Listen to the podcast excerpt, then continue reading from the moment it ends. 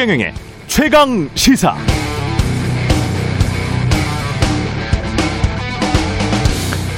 네, KBS 윤리 강령에는 이런 게 있습니다. KBS 인중 TV 및 라디오 시사 프로그램 진행자 그리고 정치 관련 취재 및 제작 담당자는 공영방송 KBS 이미지의 사적 활용을 막기 위해 해당 직무가 끝난 후 6개월 이내에는 정치 활동을 하지 않는다. KBS라는 방송사의 이미지를 이용해서 개인의 정치적 사익을 추구하지 말라는 뜻입니다. 정치할 생각이라면 6개월 정도 지난 후에 본인이 다시 새롭게 한 계단씩 밟고 나가는 것이 윤리적이겠다는 그런 뜻이 담겨 있죠. 신독이라는 엠말이 있습니다. 혼자 있을 때도 스스로 삼가하면서 자신의 뜻을 성실히 추구하는 것. 그게 신독입니다. 양심껏 사는 것. 사람이 화장실 갈 때나 나올 때나 똑같은 것. 자신의 소명을 다하는 것. 시류에 따라 휙휙 자신의 이익을 함부로 추구하지 않는 것도 다 오랜 신독의 정신이라고 할 수 있겠습니다. 그러나 다 부질없는 생각 같습니다. 어제 윤석열 캠프 부대변인의 전 KBS 기자가 영입됐죠. 하기야 전 검찰총장, 감사원장까지 권력을 잡기 위해서 정치에 나설 것 같고 사실 고위직 공무원, 판검사들 공직생활 끝나자마자 대기업 로펌에 가서 돈 잔뜩 버는 것 오래 전부터 있어 왔던 일입니다. 기회만 되면 정치, 경제적 사리 사욕을 추구하는 게 당연한 세상입니다. 그래서 미래의 정치, 경제적 사익을 위해서 현재 내 공직을 은근슬쩍 이용해도 자신의 양심만 조금 찔릴 뿐 이제 신경 쓰는 사람들 별로 없죠? 세태가 그렇게 된 것 같습니다. 못마땅하면 당신도 그렇게 하라고요? 그것도 능력이라고요? 그렇다면 앞으로는 공정한 세상에 대해서 거론하지 마십시오. 그건 공정한 게 아니기 때문입니다.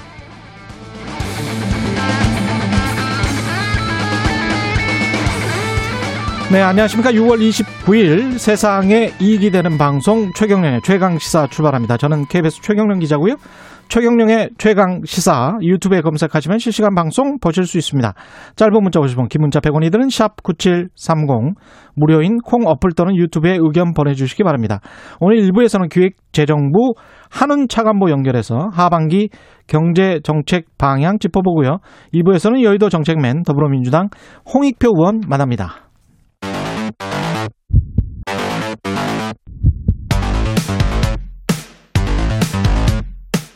오늘 아침 가장 뜨거운 뉴스 뉴스 언박싱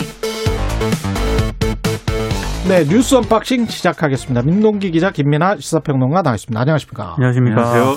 예, 어제 우리가 이게 검증이 제대로 된 거냐 그런 이야기 많이 했는데 당연히 이런 말이 나올 수밖에 없을 것 같습니다. 인사수석 책임론이 나오고 있습니다. 청와대. 그러니까 이게 여권 내에서 나오고 있는데요. 예. 송영길 민주당 대표가 어제 청와대 인사 시스템을 돌이켜봐야 한다 이렇게 얘기를 했는데 예.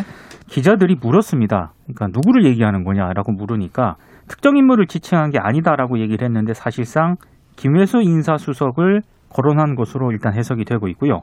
백혜련 민주당 최고위원도 라디오 인터뷰에서 인사검증 문제가 인사수석 소관이기 때문에 인사수석이 총 책임을 질 필요는 있어 보인다. 이렇게 얘기를 했습니다. 그러니까 사실상 대놓고 김수석의 경지를 주장을 한 셈입니다. 근데 언론 보도를 보면은 청와대는 좀 이런 주장이 여당 내에서 나오는 거에 대해서 좀 불쾌감이 있는 것 같아요. 음. 왜냐하면 이 결국 검증이라는 영역은 인사수석의 영역이라기보다는 이제 민정수석의 영역인 것이고 예. 이 민정수석실에서 제대로 일을 못했기 때문에 뭐 이렇게 비판하는 건 받아들일 수 있지만 인사수석을 딱 집어서 얘기하는 것은 결국 인사수석이 대통령의 측근이다. 예. 이 얘기를 하기 위해서 그런 거 아니냐. 결국 이 대통령의 측근에 대한 문제 제기를 하는 그런 모양새를 지금 중시해서 이제 하는 얘기 아니냐. 이런 반응이 지금 나오고 있거든요. 예. 그런데 이게 총체적으로 이제 뭐 인사 수석이 인사와 관련된 다, 것들을 다 책임진다기보다도 이제 인사 시스템의 문제를 계속 얘기하는데 그렇죠. 이게 이제 인사 시스템의 문제인 것인지 아니면 이런 얘기도 있습니다. 아예 기준 자체가 지금 없는 것인지를 한번 따져봐야 된다. 왜냐하면 시스템이 음. 있더라도 그 시스템에 따라서 나온 결론을 결국은 마지막에 이제 결정하는 건 사람이 하는 일이잖아요. 그렇습니다. 지금 같은 경우에 이제 김기표 전 비서관이라는 사람이 이러한 여러 가지 어 문제 문제가 있다. 뭐 어, 상가 건물을 뭐 어, 이거 가지고 있는데 대출을 받아서 그렇죠. 뭐 50억씩 음. 대출을 받았다. 이것은 어제도 말씀드린 바와 같이 서류 딱 보면 나오는 거거든요. 그럼요. 그게 엄청난 시스템이 필요한 일이 아닌데 그걸 봤는데도 어쨌든 인사 그냥 된 거 아닙니까? 몰라서 분명히 회의도 했을 거예요, 사실은. 그렇죠. 예. 이게 시스템이 못 걸러내서 이제 누락된 누락된 사안이 아닌 것으로 보이기 때문에 이거는 시스템의 문제라기보다는 기준의 문제다 이런 지적이 나오고 있어서 이것까지 같이 좀 총괄적으로 봐야 되는 사안이다 이렇게 생각이 됩니다. 그러니까 수석 비서관 같은 경우에는 청와대 인사 그 추천위원회가 열리거든요. 예. 그건 수석 비서관이 그렇고 비서관급은 총무 비서관실에서 임명을 결정하게는 되어 있습니다. 근데 음. 문제는 뭐냐면은요. 검증 보고서를 쓰지 않습니까? 예. 근데 이 검증 보고서는 비서실장에게도 모두 당연히 보고가 됩니다. 무슨 예. 얘기냐면 김혜숙 인사수석이 추천을 했다 하더라도 일단 민정수석이 검증을 해야 되는 거고요. 그렇죠. 당연히 그 검증 보고서가 비서실장까지 올라갔다는 그런 얘기거든요. 그렇죠. 그러면 비서실장, 민정수석, 인사수석은 최소한 이 내용을 공유를 하고 있었다는 그런 얘기인데 모여서 한 번이라도 회의를 했을 거예요. 그렇죠. 그런데도 예. 불구하고 이걸 못 걸러냈다라고 하는 것 자체가 굉장히 큰 문제죠. 음. 밑에 참모진들도 문제가 있는 것 같고. 네. 그렇죠. 뭐 좀 이상하면 더 알아보라고 시킬 수도 있을 것 같은데 이걸 못 걸러냈다는 거는 정말 이상합니다. 그러니까 못 걸러낸 예. 건지 별 문제가 없다고 안 걸러낸 건지 그건 네. 좀 따져봐야 할 것 같습니다. 안 걸러낸 거에 가까운 것 같아요. 그건 그렇죠? 두 가지인 것 같아요. 첫 번째 음. 이제 사람이 너무 없다라는 어떤 인식이 있는 것 같고 정권 말에 반부패 음. 비서관 누가 하겠느냐. 그래도 이 사람이 한다고 하는데 이러한 여러 가지 뭐 50억씩 대출을 받았고 상가를 사고 뭐 이런 여러 가지 논란이 있지만 어떻게 넘어가 보자. 이건 이제 사람이 없다라는 어떤 핑계와 그다음에 상 그것에서 출발한 어떤 아니함 이런 음. 게 아니었을까라고 평론가적인 시선에서 추정을 하는데 뭐 진실은 이제 열어봐야 알겠죠. 하지만 그런 그러한 아니함이 계속해서 이어지는 거는 안 되는 겁니다. 제가 오프닝에서도 이야기했습니다마는 그런 사람을 찾기가 이 사람도 이제 검사하다가 특수부 검사하다가 네. 변호사하다가 변호사 시절에 그렇게 상가 임야 다 한 거죠. 다 한 거잖아요. 네. 그리고 난 다음에 이제 반부패 비서관 들어간 건데 안 그런 사람 찾기가 힘들기는 했을 것 같아요. 근데 꼭 그럼 변호사나 검판사 출신이 해야 되나 그런 생각도 들어요. 네. 예. 그렇죠. 그리고 이제 이게 사실 또 검사 판사 출신들만 그러면 이런 문제를 안고 있는데도 그렇지도 않을 것이고 예. 너무 이 부동산 문제라는 것은 너무 이제 투기나 이런 것들에 대한 어떤 여러 가지가 이제 너무 이제 저변이 넓어가지고 손안 대는 사람이 없지 않느냐 이렇게 생각이 되는데 저나 이제 민동기 기자님처럼 음. 가난한 사람들은 네, 손을 댈 그 수단 자체가 없습니다. 가난한 사람들이 높은 자리에 상대적으로 이분에 비해서는 저도 가난해요. 아, 재력가로 소문이 이게 무슨 뭐 네. 상대적인 거기 때문에 상당한 예. 재력가라고 이분에 비해 이 정도로 재력가는 전혀 아닙니다. 이분에 예. 비해서는 대한민국 상당수 국민이 가난한 사람입니다. 상당수가 아니고 99% 네. 99.999%가 가난하죠. 가난한 사람들을 네. 중용해 주세요. 네. 최재형 감사원장은 사퇴를 했고요. 그러니까 대선 출마 의사가 있냐고 기자들이 물으니까 사임하는 자리에서 예. 드릴 말씀은 아닌 것 같다라고 얘기를 하면서요. 예. 대한민국의 앞날을 위해 자신이 어떤 역할을 해야 하는지 숙고하는 시간을 갖겠다라고 얘기를 했는데 오늘 언론들 음. 보도를 보니까 이건 사실상의 대선 도전을 시사한 것이다라고 해석을 하고 있는데요. 그렇겠죠. 근데 사실 이게 헌정사상 초유의 일입니다. 예. 감사원장이 정치 참여를 위해서 임기 중간에 물러나게 된다는 그런 얘기인데 이게 대한민국 역사에서 저는 처음 보는 일인 것 같고요. 예. 물론 예. 이해창 김황식 전 감사원장이 정치권에 입문을 하긴 했습니다만 음. 국무총리라는 최소한의 유예 기간은 거쳤거든요. 그렇죠. 근데 최재형 감사원장은 이 행보에서도 굉장히 좀 이탈한 그런 케이스라고 할 수가 있을 것 같습니다. 그러다 보니까 이제 참, 네, 문재인 대통령도 네. 이제 이, 이 부분에 대해서는 한마디 했습니다. 이게 음. 지난번에 윤석열 검찰총장이 이제 그만둔다고 했을 때는 음. 이게 그동안에 여러 가지 정치적 맥락이나 이런 것들이 있었기 때문에 사실 문재인 대통령이 별다른 입장 표명을 안 했는데 이 최재형 감사원장에 대해서는 이 감사원장을 임기 보장을 하는 것은 정치적 중립성을 지키기 위한 것인데 최재형 전 감사원장은 바람직하지 않은 선례를 만들어서 아쉬움과 유감을 이제 대통령이 표했다라고 청와대가 밝혔거든요.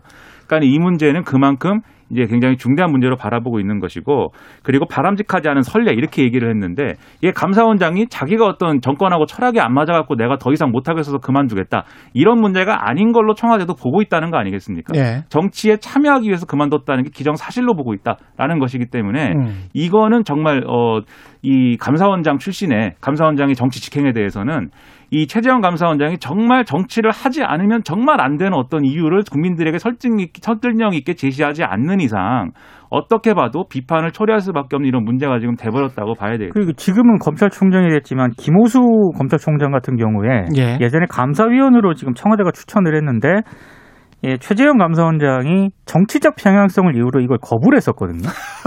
본인한테 지금 이게 부메랑이 지금 그대로 가고 예. 있습니다. 감사원의 감사위원으로 추천을 했는데 예.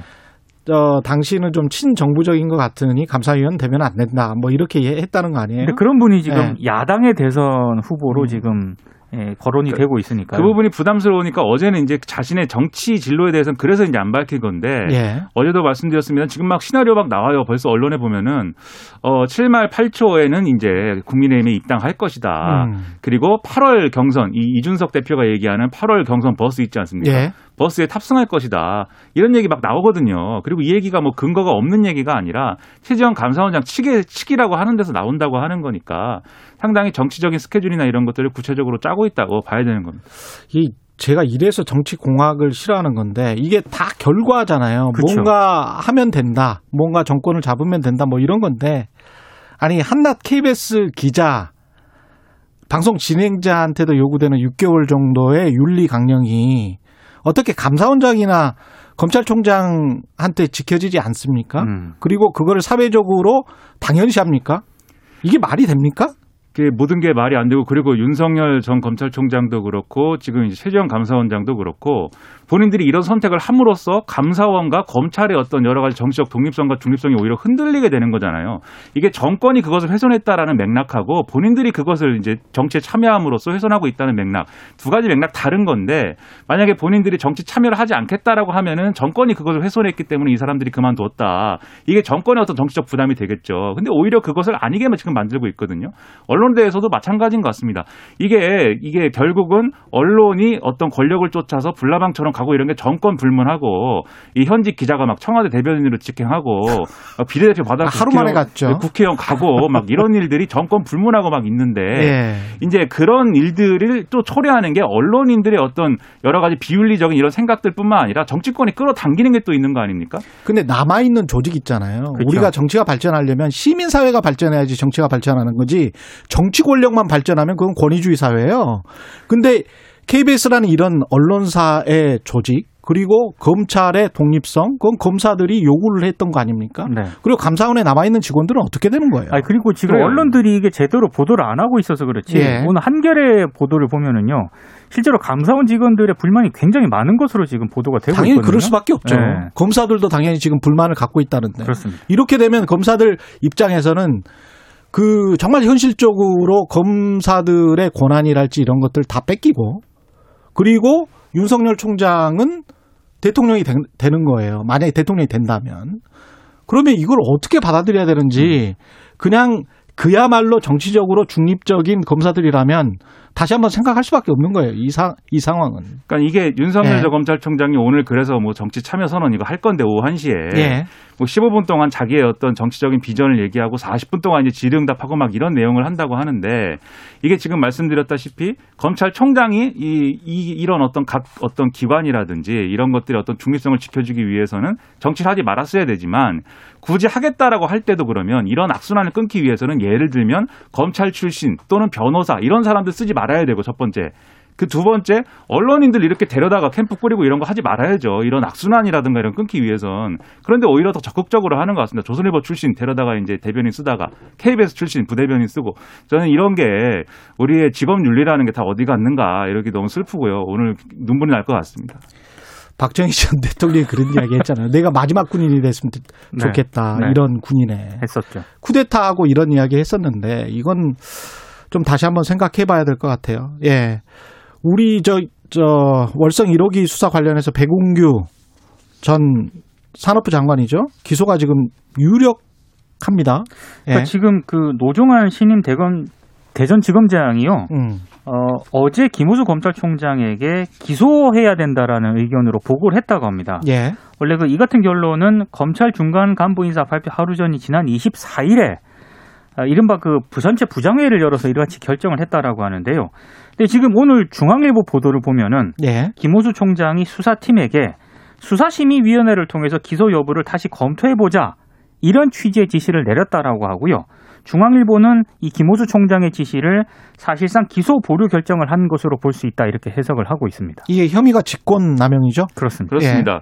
예. 여기에 대해서 그러면 이게 이 언론의 해석처럼 김호수 검찰총장이 이제 기소를 하지 말라는 보류의 취지의 결정을 했다.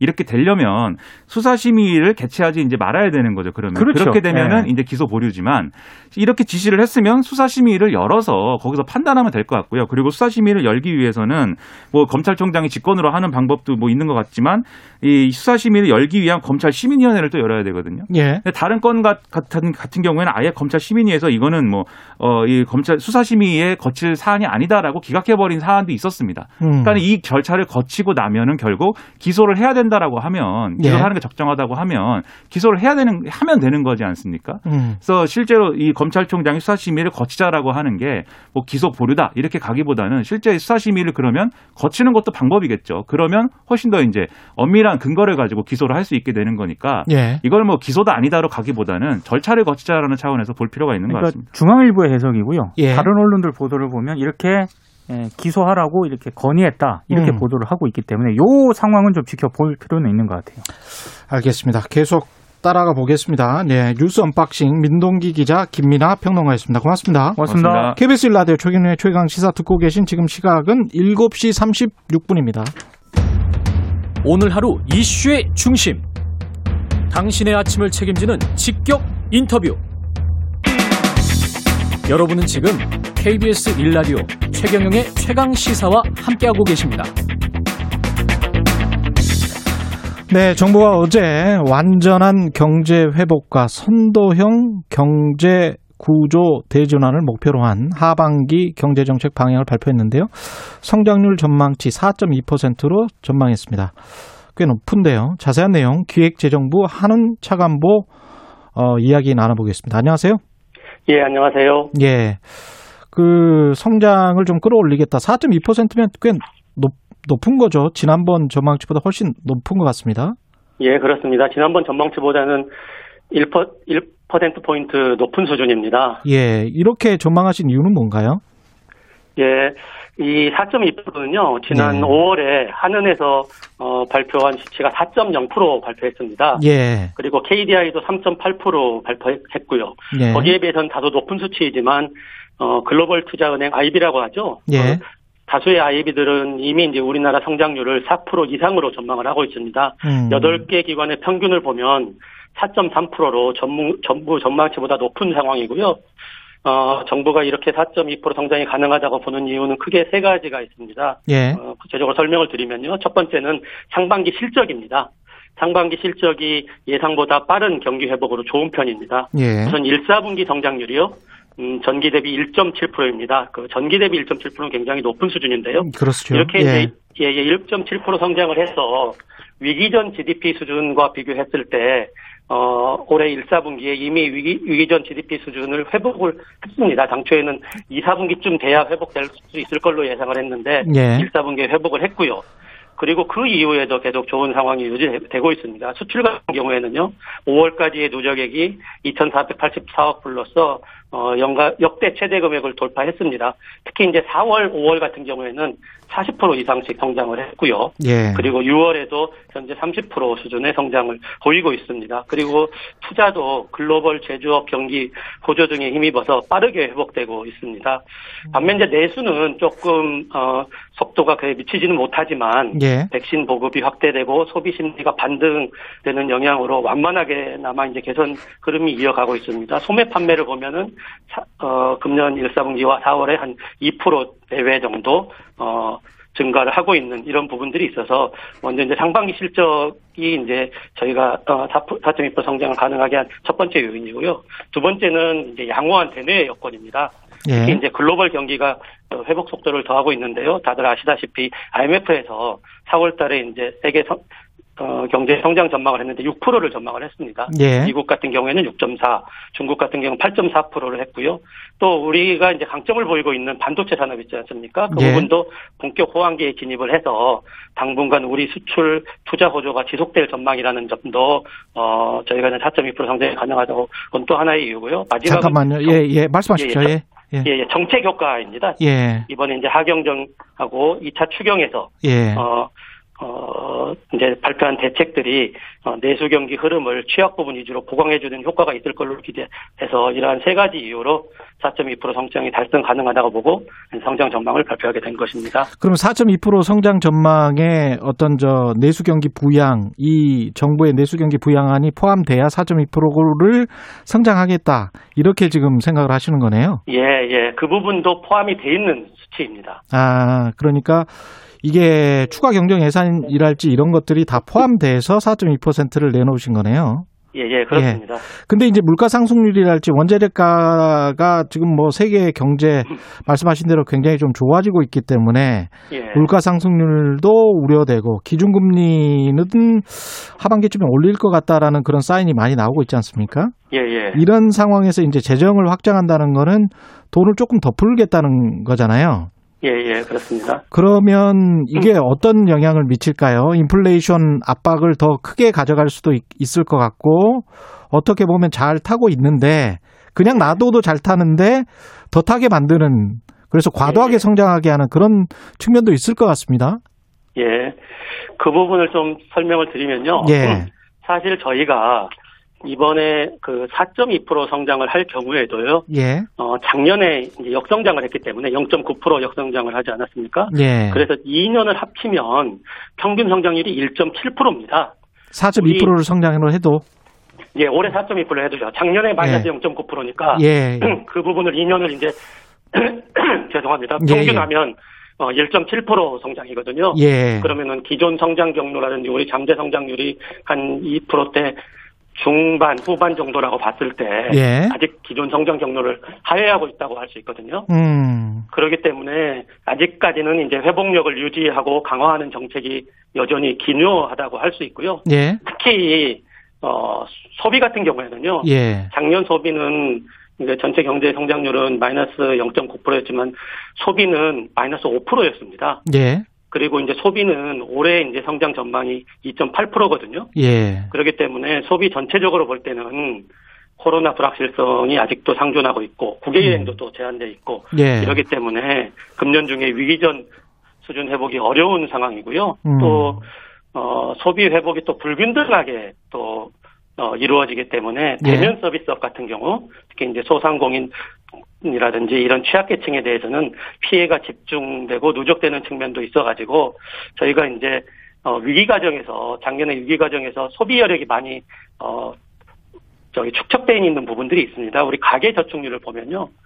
어, 위기 전에 2019년도에는 6.9%였습니다. 예. 근데 이제 작년에는 가계 저축률이 11.9%로 굉장히 많이 늘어났습니다. 예. 소비할 수 있는 여건이 안 된 측면들이 있었던 거죠. 아, 위기 시에 좀 돈을 아끼는 측면도 있죠. 예, 심리적으로. 예. 예. 그런 측면도 있습니다. 예. 그리고 또 이제 해외 여행이라든지 뭐 이런 부분들에 또 못 갔던 측면들도 있고요. 예. 그래서 예, 그런 이제 소비 여력이 이제 이번에 이제 저희 취약 부분 중심으로 소비 증대가 이루어지도록 하는 어, 소비 그 진자책 마련에 집중을 했습니다. 그리고 아까 예. 어 물가를 말씀하셨는데요. 예. 그 물가 상승률은 올해 이제 전망치를 1.8%로 봤습니다. 아, 예. 예.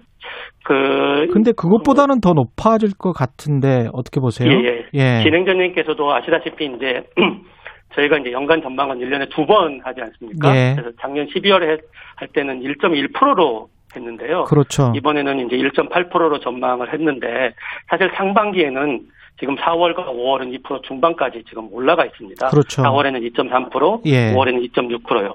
이 요인을 이제 보면 크게 두 가지 이제 요인이 있는데요.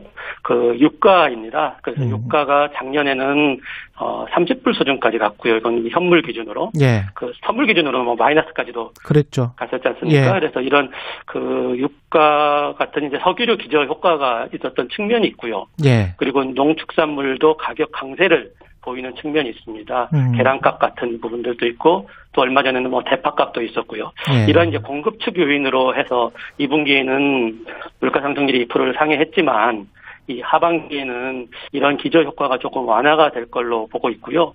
농축산물 같은 경우에서도 계란 공급량이 회복된다는 등 회복되는 점이라든지 아니면 이제 곡물 과실을 수확기가 돌아야 된다는 점 등을 봤을 때 예. 농축산물도 공급이 회복될 걸로 봐서 농축산물과 석유류 가격이 점점 조금 조금은 하향 안정화돼서 2% 내외에서 등락이 될 걸로 보고 있고요. 예. 연간으로 보면은 한 1.8% 수준으로 이제 전망을 하고 있습니다. 그래서 이제 내수나 민간 소비를 살리기 위해서 카드 캐시백이랄지 재난 지원금 같은 거를 하겠다는 거잖아요. 그죠? 예, 그렇습니다. 근데 그 관련해서 이제 여러 가지 비판이 나오고 있는 것 중에 하나를 먼저 짚어보면 카드 캐시백 같은 경우는 어떻게 보세요? 이거는 이렇게 카드 캐시백을 받을 수 있는 계층이 상위 뭐 한 10% 정도 소비 여력이 굉장히 많은 사람들 그래서 네. 전분기보다 더 많이 쓸 수 있는 사람들은 최대 뭐 30만 원까지 가져갈 수 있다 뭐 이런 건데 이렇게 되면 오히려 뭐라고 해야 될까요? 그 상위 계층에게 더 많이 주는 그런 거인 것 같고 그 다음에 카드 회사를 간접적으로 도와주는 그런 정책 아닌가요? 이게? 이 부분은 그 이렇게 보셔야 될 것 같습니다. 예. 카드 캐시백 저희가 상생 소비 지원금이라고 지금 명칭을 이제 어, 부여했는데요. 예. 이 부분은 사실 이것만 따로 보면은 안 되고요. 전체적으로 저희가 어, 패키지를 같이 보셔야 될 부분들이 있습니다. 예. 이번에 이제 3종 패키지라고 해, 하고 있는데요. 그러니까 국민지원금을 어, 지급을 하는 부분들이 있고요. 음. 재난지원금이라고 하죠. 그리고 또 하나는 이제 소상공인 피해 지원이 있고, 그리고 이 부분이 이제 상생 소비 지원금 이렇게 있습니다. 사실 이제 저희가 어, 진행자님께서 말씀하셨던 이게 그좀 고소득 계층의 혜택이 집중되는 거 아니냐 하는 이제 문제도 이제 저희가 짚어봤는데요. 예. 이 부분은 사실은 그 저소득층이라든지 상대적으로 소, 소비 여력이 없는 계층은 정부에서 다른 지원책을 마련을 했습니다. 예. 그리고 이 부분은 어, 별도로 그거에 플러스 해가지고요. 실제로 이제 소비 여력이 있는 계층은 이런 쪽에서 이제 좀 신용 체크카드 소비를 조금 하는데 이게 어디서 하더라도 이제 받을 수 있는 게 아니고요. 백화점, 명품 매장, 대형마트, 온라인 쇼핑몰, 뭐 이런 유흥업소, 차량 구매 이런 부분도 제외가 되고 있습니다. 그래서 그 코로나 위기 과정에서 높아진 가계 저축률을 그 상대적으로 어려움을 겪고 있는 소상공인 자영업자에 대한 소비로 연결하려는 취지라고 볼 수 있고요. 그 정책 대상은 소비 여력이 있는 계층이지만 그 혜택은 코로나19로 피해를 본 소, 소상공인 자영업자에게 돌아가는 상생 구조로 설계를 했습니다. 그렇기 때문에 이 부분이 어, 조금 효과가 있을 걸로 보고 있고요. 그 아까 말씀하신 것 같이 좀 상대적으로 소비 어, 여력이 없는 부분들 같은 경우에는 또 다른 정부가 어, 대안으로 어, 저기 지원금을 어, 드릴 계획이라는 걸 말씀드리겠습니다. 예, 시간이 좀 한정돼 있어서 취업자 수 관련해서도 여쭤봐야 될 것 같은데 취업자 수는 어떻게 보세요? 이번에는 이제 저희가 25만 명 증가할 걸로 수정을 했습니다. 예. 작년 연말에는 15만 명으로 봤는데요. 10만 명 상향 조정해가지고 작년 연간 감소폭이 한 22만 명 정도 됩니다.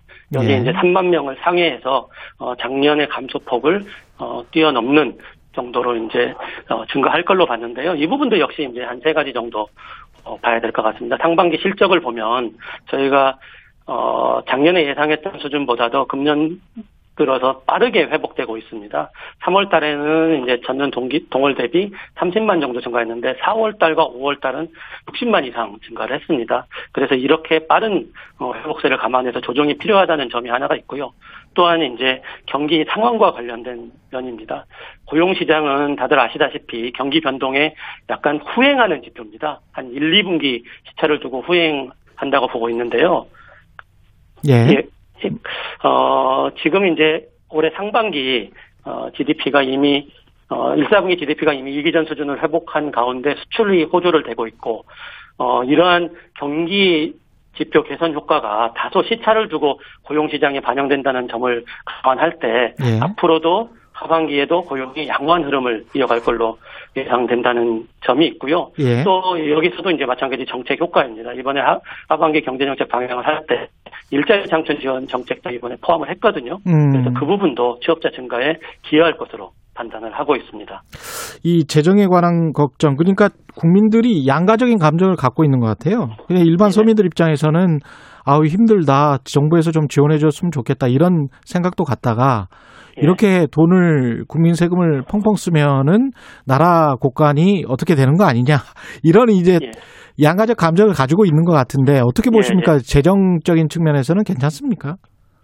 예, 재정적인 측면에서는 이런 위기 상황에서는 예. 재정을 당연히 필요한 데 써서 위기 극복을 도와주는 게 장기적으로 재정 건전성을 회복하는 것이고요. 예. 그래서 이렇게 지금 지금도 저희가 이제 적치에 쓰게 돼서 좀 빠른 속도로 회복하는 측면이 있다고 볼 수 있고요. 그리고 이제 중장기적인 재정 건전성도 당연히 이제 고려를 해야 되는데 네. 지금 우선적으로는 완전한 경기 경기 회복을 해서 어 경제 회복의 온기가 어 모든 사람한테 가도록 하는 게 우선적으로 중요하다고 생각을 하고 있습니다. 물론 이제 중장기적으로 재정 건전성을 위한 방향도 중요하고 그리고 재정을 쓸 때도 꼭 필요한 곳에다가 쓰는 방향으로 하려고 노력을 하고 있습니다. 이번에 돈 쓸 때는 이제 추가적으로 세수가 확보돼서 뭐 국채 발행이나 이런 거는 필요가 없는 건가요?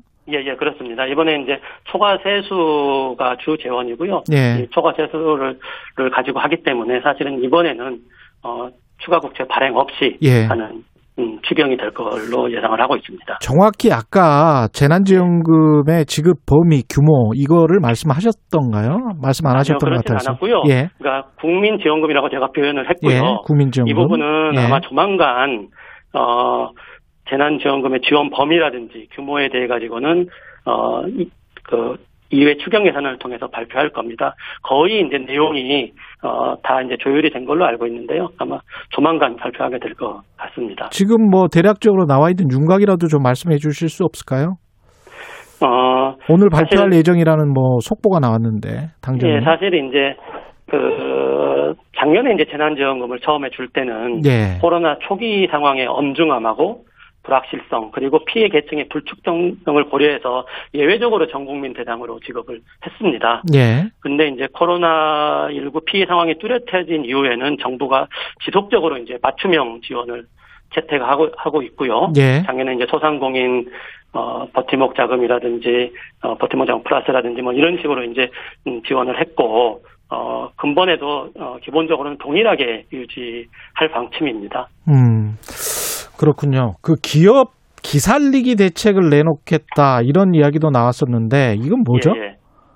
아 기업 기살리기와 관련해 가지고는요. 예. 어 사실 이제 경제 반등의 주역은 기업입니다. 그래서 음. 기업의 기살리기를 위해서는 우선적으로 이제 기업인들과 소통을 강화하고 현장 의견을 정책에 반영하는 것이 중요하기 때문에요. 예. 지난 5월에 업계 건의를 토대로 K 반도체 전략을 발표한 바가 있습니다. 예. 그래서 어, 앞으로 이제 해운, 배터리, 조선 자동차, 벤처 분야 등 어, 주요 산업별로 도약 지원 방안을 순차적으로 마련해서 발표할 계획이고요. 또 한 가지 여기는 이제 특징적인 것이요. 이번 이제 추경의 어, 하반기 경제정책 방향의 이제 특징적인 것이 예. 어 국가 전략 기술이라는 거를 이제 정의를 했습니다. 지난번에 음. 이제 K 반도체 할 때는 예. 국가 전략 기술을 이제 반도체를 국가 기술 전략 기술로 어, 지정을 해가지고 이 부분에 대해서 어, 세액 공제를 집중하겠다 이런 음. 발표를 했었었거든요. 예. 거기에 이제 반도체에다가 배터리와 백신 이 3대 분야를 국가 전략 기술로 선정을 해가지고요. 예. 여기에 이제 세제 금융 인센티브, 인센티브를 집중 보강하려고 하고 있습니다. 음. 어, 이게 국가 전략 기술로 지정이 되게 되면 R&D 경우에는 최대 50%, 음. 시설 투자의 경우에는 최대 20%로 지원을 하는 별도 트랙입니다. 그래서 예. 이 부분에 대해서 투자를 많이 유도할 수 있을 것 같고요. 예. 그리고 이 어, 반도체 배터리 백신 쪽에 어, 설비 투자 특별 자금으로도 2조 원 플러스 알파 규모를 어, 또 어, 지원을 해서 여기에 예. 대해서 자금도 집중 지원하려고 하고 있습니다. 말씀 감사하고요. 기획재정부 한운 차관보였습니다. 고맙습니다. 예, 감사합니다. 네, 청취자 1284님, 어제 마트 갔다가 계란 한 판에 8,000원이 넘더라고요. 청취자 2919님, 여름엔 냉면인데 냉면 가격까지 다 올라서 걱정입니다. 청취자 이민경님, 현실에서는 일자리 없어서 난립니다. 일자리 문제 큽니다. 이런 말씀 하셨습니다. KBS 라디오 최경영의 최강시사 1부는 여기까지입니다.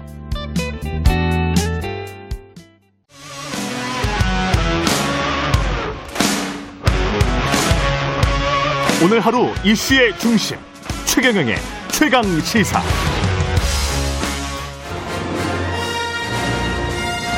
정책 브레인이 최강 시사에 떴다.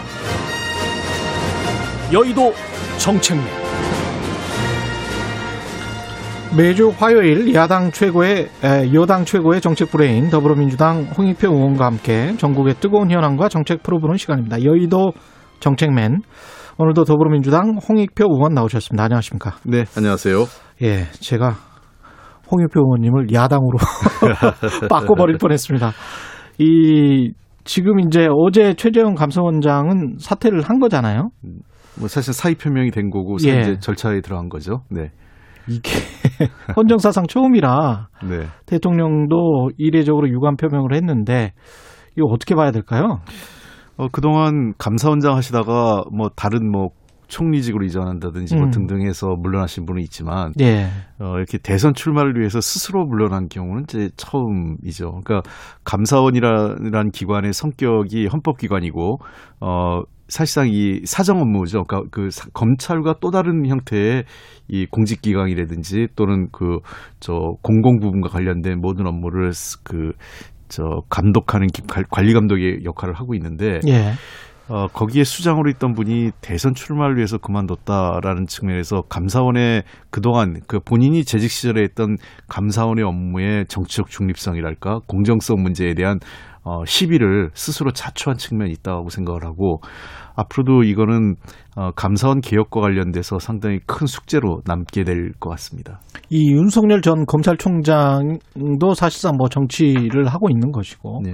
관련해서는 어떻게 보십니까? 전 검찰총장 전 저는 아니죠. 네. 감사원장의 네. 정치 참여.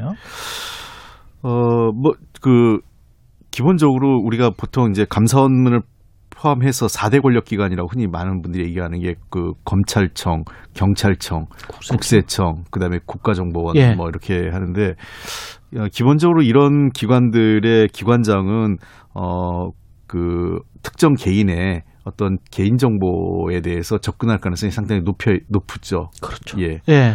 어, 그리고 본인이 재직 시절에 어, 사실 어떤 그 어느 정도 마음을 먹으면 어, 어떤 그 수사나 또는 조사 또는 그 관련된 내용에 대한 그 정보 수집 등에 있어서 어 그 또 편향적으로 할 수 있는 그 음. 가능성도 열려 있고요. 물론 예. 과거에 비해서 많은 견제 장치가 있고 또 국회에서 그에 대해서 살펴보기 때문에 여지가 큰, 그 과거에 비해서는 줄어들었지만 그럼에도 불구하고 어, 이런 기관에 대해서 정, 정치권에서 어떤 영향력을 행사할 때마다 어 그 기관의 독립성 문제가 제기되는 기관들 아니겠습니까? 예. 그런 측면에서 저는 이런 해당 기관에 있는 분들은 스스로가 좀 조심해야 되고 정치권에 들어온다면 최소한 예, 그 현직에서 물러난 다음에 몇 년 어느 정도 일정 기간에 어, 기간은 필요하지 않을까 생각을 합니다. 미국 같은 경우에는 어, 뭐 우리나라도 여러 차례 지적됐지만 우리 정부에서도 그런 인사가 있었는데요. 예컨대 어, 현직 군인에서 바로 국방부 장관을 못 가게 돼 있습니다. 아 그래요? 네네. 어, 일정 기간 몇 년이 지나야만 어, 장관으로 갈 수 있게 돼 있습니다. 아, 그냥 민간인 신분으로 가게 되는 거군요. 그렇습니다. 국방부 장관은. 예, 예. 예. 어, 기본적으로 그 우리처럼 어제까지 그 뭐 예를 들면 그 현역으로 군복 입고 있다가 바로 예. 벗고 장관 가거나 이런 형태는 없습니다. 못하게 돼 있고요. 예. 그게 어떻게 보면 정치적인 중립성이랄지 대의 명분에 맞는 일인 것 같습니다. 그런 네. 것들이. 예. 그래서 최재 우리 그 최재형 그 감사원장이 음. 정치적 성향은 뭐 본인의 그 뭐 헌법적 권리 그렇죠. 그러니까 뭐 뭐라고 예. 할 수는 없지만 예. 그러한 것들 그 자기의 직위를 바탕으로 해서 발판 삼아서 음. 특히 감사원이라든지 검찰총장, 경찰청장, 국세청장, 국정원 등의 그, 그 자리를 발판 삼아서 또 다른 정치적 그, 그 어떤 이 단계로 넘어가는 거는 그렇게 음. 적절 바람직한 사례는 아니고 이거는 앞으로 감사원에 큰 숙제를 남겨준 사례가 될 것 같습니다. 본인만 아는 거예요, 사실은. 과거에 본인의 행적이 예. 정치적 이유 때문인지 아니면은 음. 정말 양심껏 한 것인지는 본인만 아는 양심의 자유의 문제라. 네. 어쨌든 뭐 그동안 했던 모든 예. 일들이 예. 정치적 시비거리로 예. 더 확장될 수밖에 없게 된 거죠. 예. 그 청와대 김기표 반부패 비서관 같은 경우는 저도 이 관련 자료를 보니까 어떻게 임명이 됐는지도 잘 모르겠고 그래서 이 분명히 인사 인사 시스템에는 문제가 있는 것 같은데요 청와대. 글쎄요 하여간 뭐 바로 그 논란이 되고 음. 그 사표 처리가 된 걸 봐서는 예. 청와대 스스로도 인사 검증에 문제가 있다라는 걸 인정한 거로 봐야 되겠죠. 예. 어, 제가 보기엔 이 부동산 문제에 대해서 그 지금 계속 어 지난 그한 1년 전부터 이미 논란이 그 크게 됐고 음. 그다음에 최근에는 지난 LH 건과 관련돼서 막 그 LH 건 논란이 되는 시점이었 그렇거든요. 예. 그 임명될 때가 그런 걸 감안하면 좀 더 이 이 문제에 대해서 좀 안이한 인식이 있었지 않느냐라는 아쉬움은 있습니다. 그 문책 인사가 좀 있어야 될 것 같지 않습니까? 그 위에도 이 김혜숙 뭐 인사수석 경질 야당은 그걸 이야기하고 있는데. 근데 그거는 이제 책임 여부를 봐야겠죠. 뭐 음. 뭐 실제로 그 책임져야 될 부분이 있는지. 예. 어, 그거는 또 그 청와대 내에서 아마 어그 이 인사검증과 관련돼서 문제 문제를 음. 뭐, 뭐 비서실장이나 누가 한번 살펴보지 않을까 싶습니다. 더불어민주당 같은 경우는 어제부터 이제 대선 예비후 등록을 시작했단 말입니다. 예. 근데 시작하자마자 예비 경선 후보 단일화 정세균 전 국무총리와 이광재 의원 사이에 이게 나왔는데 어떻게 보세요? 이게 1단계 단일화다. 여의도 정가에서는 그런 이야기를 하는 사람도 있더라고요. 1단계 단일화고 2단계 단일화가 또 있을 수 있다. 어떻게 음, 보십니까? 글쎄요, 뭐 그거는 그 여러 후보들 간에 판단할 문제니까 예. 뭐 통상 어, 당내 경선 또는 뭐 심지어는 뭐 그 저이 본, 본 대선 본선 레이스에서도 단일화 가 많이 이루어지지 않습니까? 예. 그래서 뭐 그 자체가 있을 수 있다라는 가능성은 항상 열려 있다 이렇게 보는 거고요. 다만 이런 단일화라는 게 어, 어떤 가치와 명분을 갖고 하느냐에 따라서 폭발력도 있고 아니면 별로 그냥 그 찻잔 속의 태풍으로 끝날 때도 있고 그런 것 같습니다. 그래서 네. 어, 단일화가 꼭 그 정답은 아닌 것 같고요. 음. 그다음에 우리 당 같은 경우는 당내 경선에 최종적으로 그 과반수 득표가 있거든요. 예. 그렇기 때문에 어, 나중에 최종적으로는 어떠한 형태든 간에 또 그런 어, 서로 간의 그 연대나 만약에 음. 과반수 가능성이 그 후보가 안 나올 경우에 예. 그런 경우에 불가피한 측면이 있죠. 예, 과반수가 안 나오면은 또 결선 투표. 예. 결선 투표를 한 번 더 해야 되니까. 그렇습니다. 그때 또 합종 연행이 또 있을 수 있네요. 그래서 그렇습니다. 예, 그래서 1단계 단위라는 이야기가 나오고 있는 것 같기도 하고 그렇습니다. 근데 이제 이 전반적으로 봤을 때 이렇게 되면 그 구도상은 구도상은 이재명 대 반 이재명 이렇게 보이잖아요. 그건 이제 1등 후보가 아무래도 중심이 되니까 예. 그렇게 예. 보이는데요. 예. 그렇게 보일 수도 있겠지만 뭐 제가 보기에는 몇 가지 정책적 문제를 갖고 그 갈라설 수도 있기 때문에 음. 이건 좀 더 지켜봐야 될 것 같습니다. 아 그래요? 정책적인 문제 관련해서도 좀 여쭤봐야 되는 게 재난지원금 관련해서 네. 민주당의 당론은 재난지원금과 관련해서 뭐였었죠 원래? 어, 재난지원금 관련돼서는 그 선별과 보편에 대해서 이렇게 이분법적인 사고는 없습니다. 아, 그래요? 예. 당론에 정해진 건 없었어요? 없습니다. 왜냐하면 이게 재난지원금이 당론, 어, 재난지원금이 굉장히 특별한 상황이기 때문에 예. 이것을 당론화할 아. 수는 없는 거죠. 그 다음에 예. 어, 저희들이 결정할 때는 어떤 때는 전국민 지급, 보편 지급을 할 때도 있고 예. 어떤 측면에서는 선별적 지급이 좋을 때도 있다라고 얘기합니다. 아마 제가 이, 이 방송에 나와서 어, 작년 9월이었나 그럴 예. 거예요. 그러니까 그때 그래서 제가 얘기하니까 아니 지금 추경 그 8월 말에 추경 편성하고 있는데 예. 벌써 내년도 지금 얘기하고 있다라고 음. 이제 뭐 뭐라고 그 했던 음. 뭐 음. 일부 언론에서 지적을 했던 적이 있는데 그때 제가 뭐라 고 그랬냐면 선별과 보편이 양분적으로 볼 필요는 없다. 음. 어, 그거는 어떤 때는 선별이 효과적일 때는 선별을 하는 거고 예. 보편이 그 전국민 지급이 좋을 때는 전국민 지급을 하는 거고 음. 그래서 제가 지난 어 연초에 그 정책위 의장하면서 그, 저, 이 추경 편성할 때 그때 대통령께서도 그런 얘기를 하셨잖아요. 그러니까 그때 이낙연 당 대표가 어, 교섭단체 대표연설을 통해서 전 국민 직업을 예. 얘기했고 그다음에 대통령께서도 어, 경기 상황, 그 경기 상황을 보면서 어, 방역이 좋아지면 어, 전국 그 전국민 유로 차원에서 어, 전국민 지급을 검토해 볼 수 있다 이런 말씀을 아, 하셨기 때문에 예. 이걸 꼭 양분적으로 볼 필요 없다고 생각을 하고 음. 자꾸 이게 지금 당내에서 이제 대선 앞두고 더 논란이 되는 거는 어, 이 문제하고 자꾸 기본소득 문제를 그 연결시키려고 하다 보니까 예. 어, 그 후보들 간의 논란이 더 가열되는 것 아닌가 싶습니다. 저는 음. 어, 재난지원금하고 기본소득은 좀 다른 별개의 문제로 봐야 될 거라고 생각을 합니다. 그럼 전, 재난지원금과 관련된 이견은 분명히 있긴 있어요. 근데 정세균 전 총리 같은 경우는 집단 면역전에 보편적 무차별 재난지원금은 안 된다. 상위 네. 1% 부자에게까지 지급한다는 거는 어, 정치 논리에 매몰된 포퓰리즘.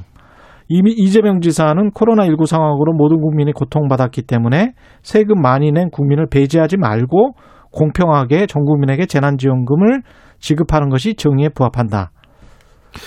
그 저는 이 문제에 대해서 우리가 좀 원칙 원칙의 입각에서 봐야 된다고 생각을 합니다. 예. 왜냐하면 어, 전 국민 재난지원금이 그 코로나 상황이 터지고 저희가 작년 3월에 그 논의가 돼서 5월달에 지급을 했지 않습니까? 그리고 이제 그 몇 차례 그 이후에 선별 지급을 하게 됐는데요. 음. 전국민 재난 그 지원금의 명분은 크게 두 가지입니다. 하나는 어 코로나로 어, 어려움을 겪고 있는 계층과 대상을 해서 주겠다. 라는 게 하나 있고요. 예. 두 번째 명분이 경기 활성화입니다. 음. 그러니까 지금 이제 전 국민 그 이재명 지사 같은 경우도 지금 다 주자 전 국민적으로 주자고 하는 얘기는 경기 활성화 더 효과적이다 이런 얘기를 하고 음, 계시거든요. 예. 자 그러면 이제 우리가 그 고려해야 될 게 지금 경제 상황에서 전 국민 지급이 필요하냐 아니냐. 라는 음. 판단이 필요합니다. 그 판단. 네. 예. 그러니까 지금 저는 이제 걱정스러운 게 어, 지금 재정 당국과 그 통화 당국의 입장이 좀 달라요. 음. 그러니까 재정 당국은 그 어쨌든 뭐 전국민 재 지급의 필요성은 재정 당국 인정을 하는 거죠. 예. 그래서 뭐 전국민을 주든 아니면 어 70%까지 뭐 음. 상위 30, 20, 30%를 빼든 여하튼 재정 확충. 어, 예. 그 시장에 돈을 푸는 거죠. 예. 반면에 금융당국은 지금 통화당국이죠. 예. 그 중앙은행을 중, 그 중심으로 한 통화당국은 어, 금, 그 경기가 과열될 우려도 있고 인플레이션 때문에 인플레이션 우려도 있고 하니까 예. 그 금리를 인상하고 도리어 테이퍼링, 그러니까 어, 시장에 돈을 푸는 거죠. 예. 어, 시장에 돈을 푸는 거를 줄여나가게 동결 내지는 줄이겠다는 생각을 하고 있거든요. 그렇습니다. 자, 이게 예. 그럼 그 통화당 우리가 경제 그 저그 경제 정책의 두 축이 통화 정책과 재정 정책인데 음. 통화 정책과 재정 정책이 엇박자를 낼 수 있는 가능성도 있는 거죠. 예. 그래서 이 문제에 대해서 한번 근본적인 검토가 필요하다고 생각을 합니다. 예, 그렇군요. 기본소득과 관련해서는 이게 지금 이재명 지사를 축으로 하고 완전히 갈려 있는 겁니까? 어, 다른 대선 후보들은 어떤 생각이죠? 그 솔직히 아직까지는 기, 저 이재명 지사 또 기, 그 기본 소득에 대해서 원, 원칙론적인 얘기만 하지 예. 기본 소득을 구체적으로 어떻게 하겠다는 걸 잘 얘기를 안 하세요. 그렇죠. 예. 맞아요. 왜냐하면 기본 소득을 예. 얘기하면 100명이 얘기하면 100명이 다 다릅니다. 지급 수준에서부터 예. 지급 방식, 맞아요. 그다음에 예. 재원 확충 등과 관련돼서 다 다르기 때문에 음. 사실은 예를 들면 이제 그 이재명 지사는 기본소득을 확실히 좀 얘기하고 계신 거고요. 예. 어쨌든 그 이낙연 대표 전 대표 같은 경우는 본인의 신복지 체계에서 사실상 기본소득적 성격을 포괄하고 있는 개념으로 볼 수 있고요. 어. 예.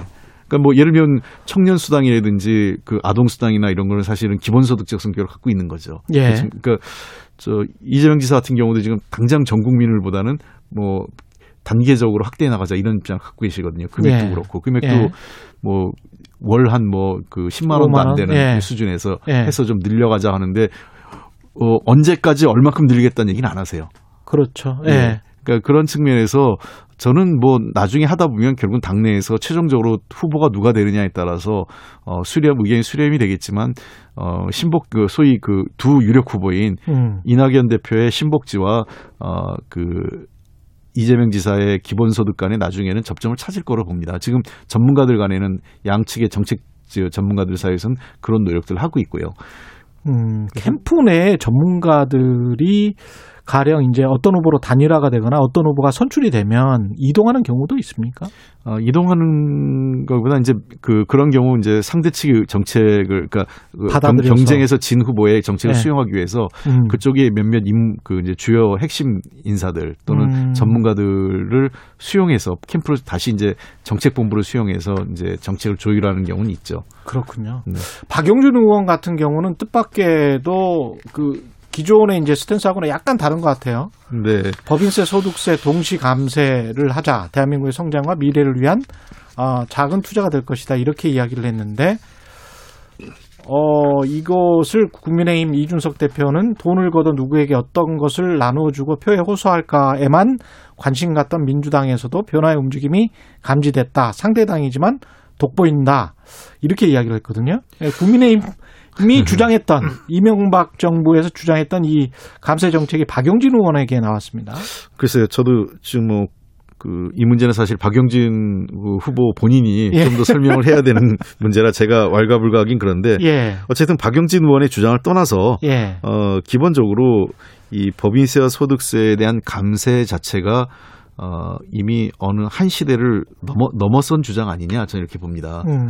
이게 많이 주장됐던 게 사실은 1990년대 중후반부터 예. 2000년대 중반 그러니까 정책적으로 보면은 어, 트럼프 그 저 클린턴 정부 시기부터 해서 그 더 거슬러 올라가면 이제 마, 그 마가렛 대처하고 예. 레이건 시절부터 예. 시작됐죠. 예.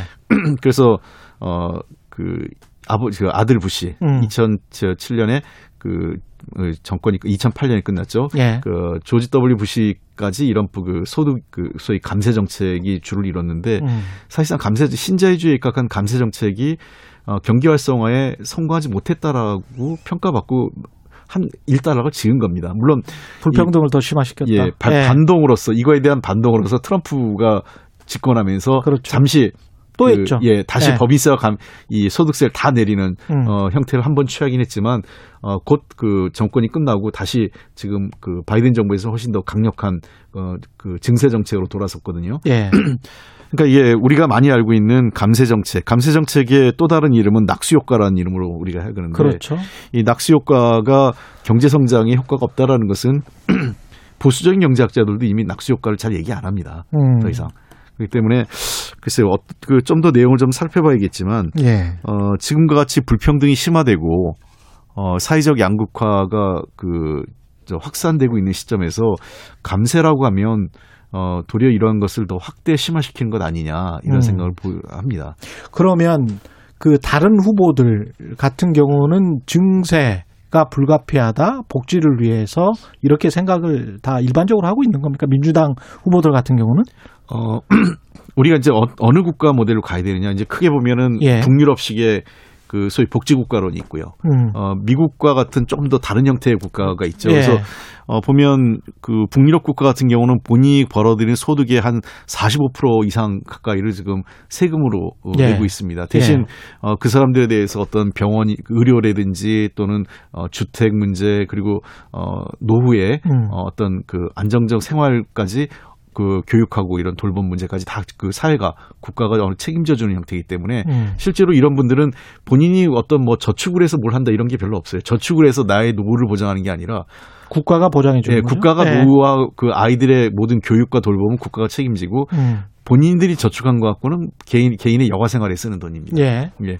반면에 이제 미국 같은 경우는 좀 다르죠. 예. 그러니까 어, 사회보험 정책이 핵심인 거죠. 음. 그러니까 우리나라의 기본적인 정책 설계는 그동안 어, 미국식의 그 정책 설, 그 제도 설계가 많이 되어 왔습니다. 각자 도생 예. 아닙니까? 솔직히 예. 미국보다 좀 더 할 정도로 예. 했는데 그게 이제 흐름을 좀 바꿔놓은 게 김대중 정부 시절부터 해서 그 전국민 의료보험이라든지 그다음에 저 그 국민연금 제도라든지 이런 걸 만들면서 유럽식 그 제도를 좀 조금씩 그 접목한 거였거든요. 그래서 예.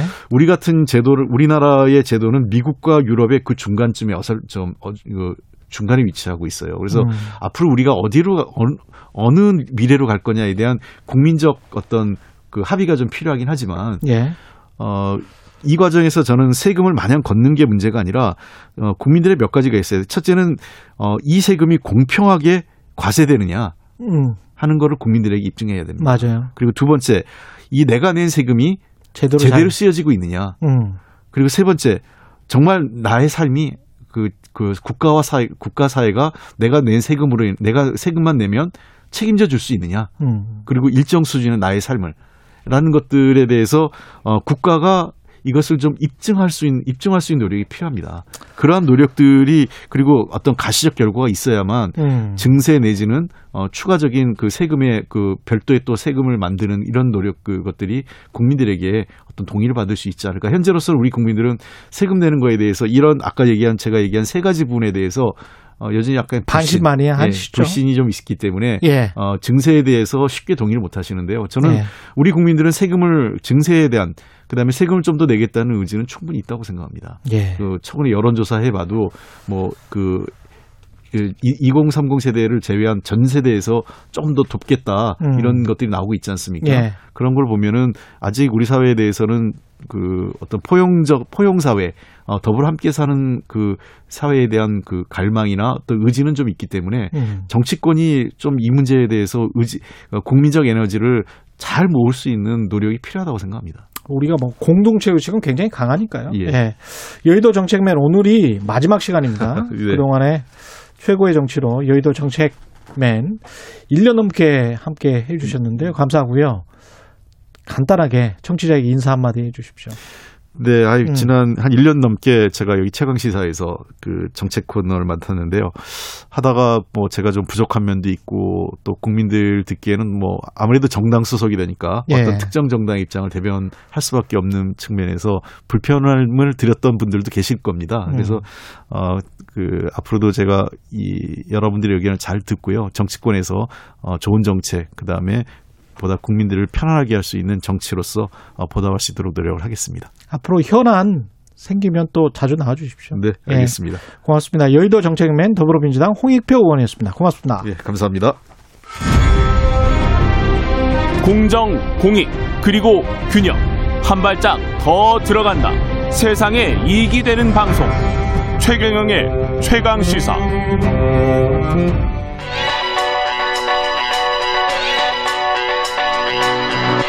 최강 시사 김수민의 눈. 네, 김수민의 눈 김수민 평론가 나와 계십니다. 안녕하십니까? 네, 반갑습니다. 이번 주가 음. 대선 골드 위크, 뭐 슈퍼 위크 뭐 네. 이러는데 민주당 경선 어제부터 시작돼서 그 이야기 갖고 나오셨나요? 네, 예비 예. 후보 등록 시작을 했고 여러 후보가 붙어서 구룡 구도가 만들어진다 음. 이런 전망이 나오고 있습니다. 이재명 지사가 이번 주에 출마 선언을 하고 구룡 구도는 뭔가요? 아홉 명의 용이라고 아, 표현이 되죠. 우리 이거는 좀 네. 하지 맙시다. 구령. 아니 네. 여야 다 떠나서 저는 네. 이런 용어 자체가 임금을 상징하는 것 같아서 되게 기분이 나빠요. 뭐 네. 그런 비슷한 표현으로 킹메이커 이런 네. 표현도 사실은 정근대적인 그렇죠. 표현이라고 볼 예. 있겠죠. 그래서 이, 이거는 여야 다 사용하지 않았으면 좋겠어요. 이게 최경영의 최강 시사에서는. 네, 예. 1997년 대선 때부터 나온 용어라서 굉장히 많은 하여간 아홉 명의 후보가 있다는 거잖아요. 예, 그렇습니다. 예. 그렇게 해서 이제 어, 골든 위크가 출발을 하게 됐습니다. 음. 그 경선 일정부터가 쟁점이었는데 이거는 9월 초로 원래 계획대로 하기로 했고 생각보다 빨리 뭐라고 해야 될까요? 저 갈등이 진화가 된것 네. 같습니다. 상당히 많은 의원들이 경선 연기 주장을 했고 네. 최고위원, 당무위원 등등 또 많았거든요. 이게 왜 이렇게 빨리 끝났을까? 음. 어, 이 얘기가 없긴 한데 저는 청와대에서 조율에 좀 나서지 않았을까 이런 상상도 좀 해봅니다. 예. 이게 한꺼번에 이렇게 가라앉는 것이 청와대에서 어, 조율을 해, 했을 것이다. 뭐 빨리 좀 진행을 하는 것이 국민들 보기에도 낫겠고 여러 가지 설득 논리도 있지 않을까 싶은데 예. 어쨌든 간에 뭐 어, 전체적인 차원에서의 조율 이런 것들이 음. 되기는 됐다라고 음. 하는 것이고 이재명 지사 입장에서는 삿바 싸움에서 일단 승리를 한 것이기 때문에 예. 어느 정도는 어, 본판에 들어가기 전에 고무적인 일일 수 있겠다 이렇게 봅니다. 아홉 명으로 지금 이 시작하는 게 경선 흥행에 뭐 최문수 지사는 뭐 매기론을 아, 네. 예. 그 어떤 작용을 할 것 같습니까? 경선은 흥행이 네. 될것 같습니까? 이 구룡이라고 불리우는 이 예. 구도가 두 예. 번의 전례가 있었는데요. 아까 말씀드렸던 1997년 신한국당 경선, 예. 그리고 2002년 민주당 경선 음. 이쪽 이 뭐 소위 다룡 구도다 이렇게 예. 표현할 수 있겠는데 두 번 다 흥행은 됐었어요. 경선 흥행은 됐었고 정권 창출로 이어진 거는 97년은 실패했고 2002년 민주당은 성공을 했는데 결국에는 여러 명이 늘어서 있다 이거 보다는 두 명 또는 세 명 정도의 강한 주자가 있어야 되는 예, 그래야 음. 좀 흥행을 하기에 쉬운 어, 그런 것이고 예전의 사례도 그랬던 건데 예. 그렇기 때문에 이번에도 현재로서는 이재명 지사가 1강 구도를 형성을 하고 있잖아요. 그렇죠. 그렇다면은 어, 거기에 필적할 만한 주자가 한두 명 정도는 더 나와줘서 나와줘야. 예, 2강, 3강이 되어줘야 이제 흥행에 어, 필수적인 요소가 갖춰질 것이다라고 전망을 해봅니다. 그래서 이 단일화 시나리오가 계속 나오고 있는 것 같은데 홍익표 의원한테 아까 뭐 1단계, 2단계 단일화 시나리오가 있는 거 아니냐. 네. 그 답은 못 하시더라고요. 어떻게 보세요? 이게 경선 단계가 진척되기 전에 먼저 예. 단일화하는 것은 좀 쉽지 않을 수 있겠다라고 음. 보여지는 게 반이재명 단일화를 한다고 하더라도 그렇게 단일화를 하게 되면 2위 후보에게 조명이 집중되는 효과가 있거든요. 그렇죠. 그렇다면은 2위 후보 말고는 다른 후보들은 좀 하기 어려운 할 필요가 없네. 그렇죠. 해봤자 예. 이제 2위 쪽으로 가게 되는 이게 전례도 예. 있는 게 1997년 신한국당 대선 때 음. 반이회창 연대가 결성이 됐어요. 그래서 예. 어, 이회창 후보 다음으로 많은 득표를 하는 후보에게 다 몰아주자 했는데 1차 투표 결과로 이인재 후보가 그 당시 2위로 나오니까 3위 이하 후보들 상당수가 집에 가버렸습니다. 예, 이게 본인 중심이 안 되면 어차피 좀 그렇게 의미가 없는 거기 때문에 네. 예, 추가적으로 일단 정세균, 이광재 두 사람은 참여정부 때 핵심 인사였다는 공통점이 있거든요. 그렇죠. 예, 그렇다면 추가적으로 김두관 후보 정도 예, 어. 비슷한 요건을 갖고 있는 예. 더 늘어나기는 좀 어렵지 않을까 싶고 다만 변수가 있다면은 음. 2002년 민주당 대선 때 보면은 노무현 후보가 1위로 부상하는 과정에서 차례차례 이제 후보들이 포기하는 현상이 있거든요. 예. 그런 것들은 이제 경선의 단계가 어, 진행되면서 어, 그 표들을 득표율을 봐가면서 알아서 사퇴하는 음. 이런 시나리오는 있을 수도 있겠죠.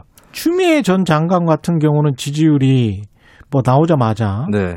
뭐 중위권 이상으로 올라간 거잖아요. 네네. 그 내에서 그 단일화 가능성이 있습니까? 추전 장관 같은 경우는 현재 지지율에 비해서도 아직 강성 친문이라고 하는 쪽에 지분이 어, 많이 남아 있기 때문에 음. 단일화 없이 독자적으로도 상승을 할 수 있는 상황이거든요. 그렇죠. 구, 굳이 단일화에 참여할 필요가 있을까라고 음. 했을 때 이제 추 전 장관은 좀 단일화에 참여하는 것은 상대적으로 어, 가능성이 많이 떨어진다. 라고 볼 수가 있겠고 이낙연 전 대표 같은 경우는 어때요?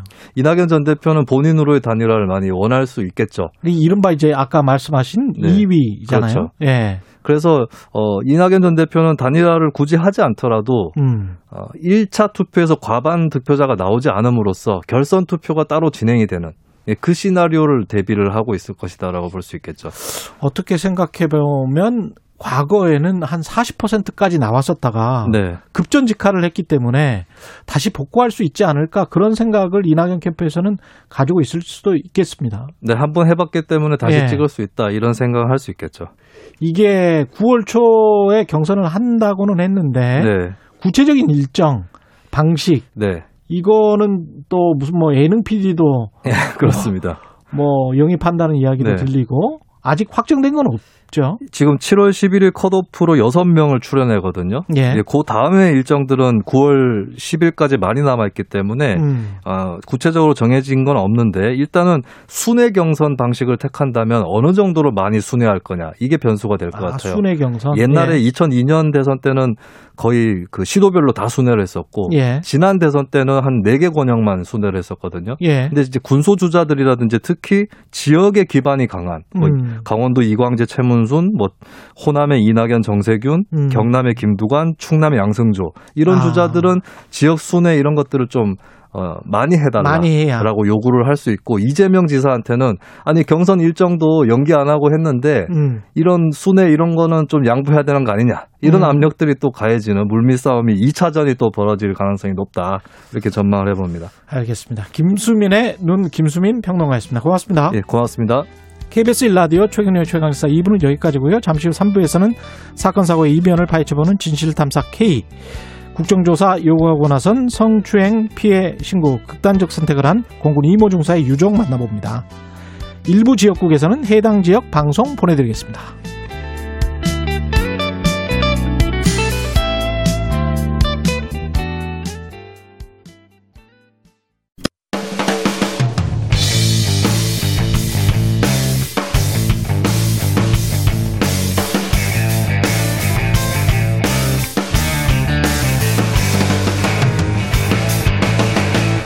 최경영의 최강 시사. 최경영의 최강 시사. 진실 탐사 K.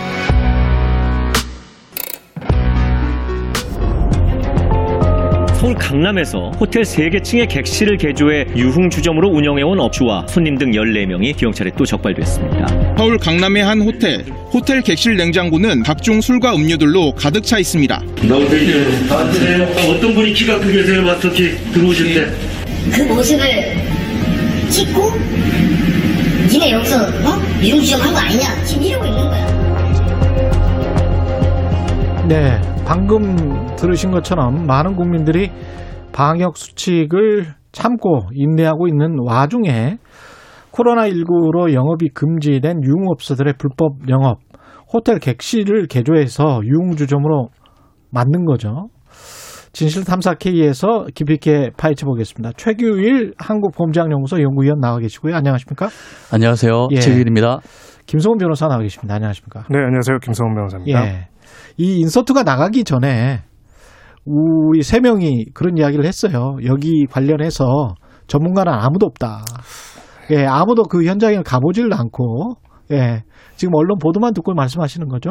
네, 이 부분에서 네. 좀 전문성이 전문성이 약간 떨어진다. 근데 예. 법률적으로만 말씀드리겠다. 그리고 이제 법률적 윤리적으로만 말씀드리고 관련된 사람은 없지 않습니까? 여 안에는. 네, 사실 뭐 예. 오늘 같은 날은 좀 특별 게스트를 모셨어야 했을 예. 예. 제가 언뜻 떠오르는 제 친구 변호사는 있습니다. 아. 예, 그 친구는 개연성이 아주 높습니다. 그래서 그 친구한테 먼저 사전 취재를 해봤어야 되는데 네. 어떻게 영업을 하느냐. 이게 지금 경찰이 집중 단속을 해서 언론에서 보도가 많이 나왔습니다. 네, 소위 말해서 천태만상이라고 네. 합니다. 그러니까 이게 어 하지 말아야 한다는 건 이제 다 알고 있죠. 이런 식으로 네. 불법 영업을 하지 말아야 하고 10시 이후에는 영업을 하면 안 되고 음. 이제 QR 체크라든지 수기 명부 작성이라든지 이런 게 다 있어야 한다고 하는데 아마 이번에 이제 드러난 내용들을 보면은 작정을 하고 이제 처음부터 이제 모든 방역 수칙을 위반하고 추적도 불가능하고 아무도 모르는 식으로 하려고 하는 온갖 모습의 이제 불법 영역들이 다 적발이 됐다라고 합니다. 이제 뭐 케이스마다 다 다르기는 한데요. 예. 겉으로는 이제 뭐 간판도 없고 뭐 다 불이 꺼져 있는 상태에 간판도 없고 그렇죠. 폐업한 예. 모텔처럼 보이는데 안에 들어가 보니까 막 완전히 이제 유흥 시설처럼 뭐 이런 어. 부분들이 거의 성매매 업소까지도 처럼 되어 있는 경우들도 있고 또 성매매 알선가 행위까지도 이루어지는 것들이 있고요. 예. 당연히 이제 손님들도 거기를 운영하는 사람들도 이게 불법인지를 다 알면서도 고의적으로 계획적으로 한 것이다 보니까 QR 체크인이라든지 수기 명부 작성이라든지 혹시라도 감염자가 나오더라도 방역에 굉장히 중요한 연결고리를 찾을 수 있는 것들을 못하도록 미리 그런 것들도 다 같이 위반하는 굉장히 큰 문제가 발견되고 확인됐다라고 합니다. 이게 뭐 코로나 19 이전에도 사실은 이런 이상한 영업 행위가 있긴 있었잖아요. 그죠? 근데 네 이제 네, 코로나 19 때문에 이게 폭발한 것 같습니다. 어떻게 보세요? 예. 그렇죠. 코로나 상이 제일 크죠. 예. 사실 제일 크고요. 지금 우리 방송하기 전에 뉴스 보도 방금 본 것처럼 예.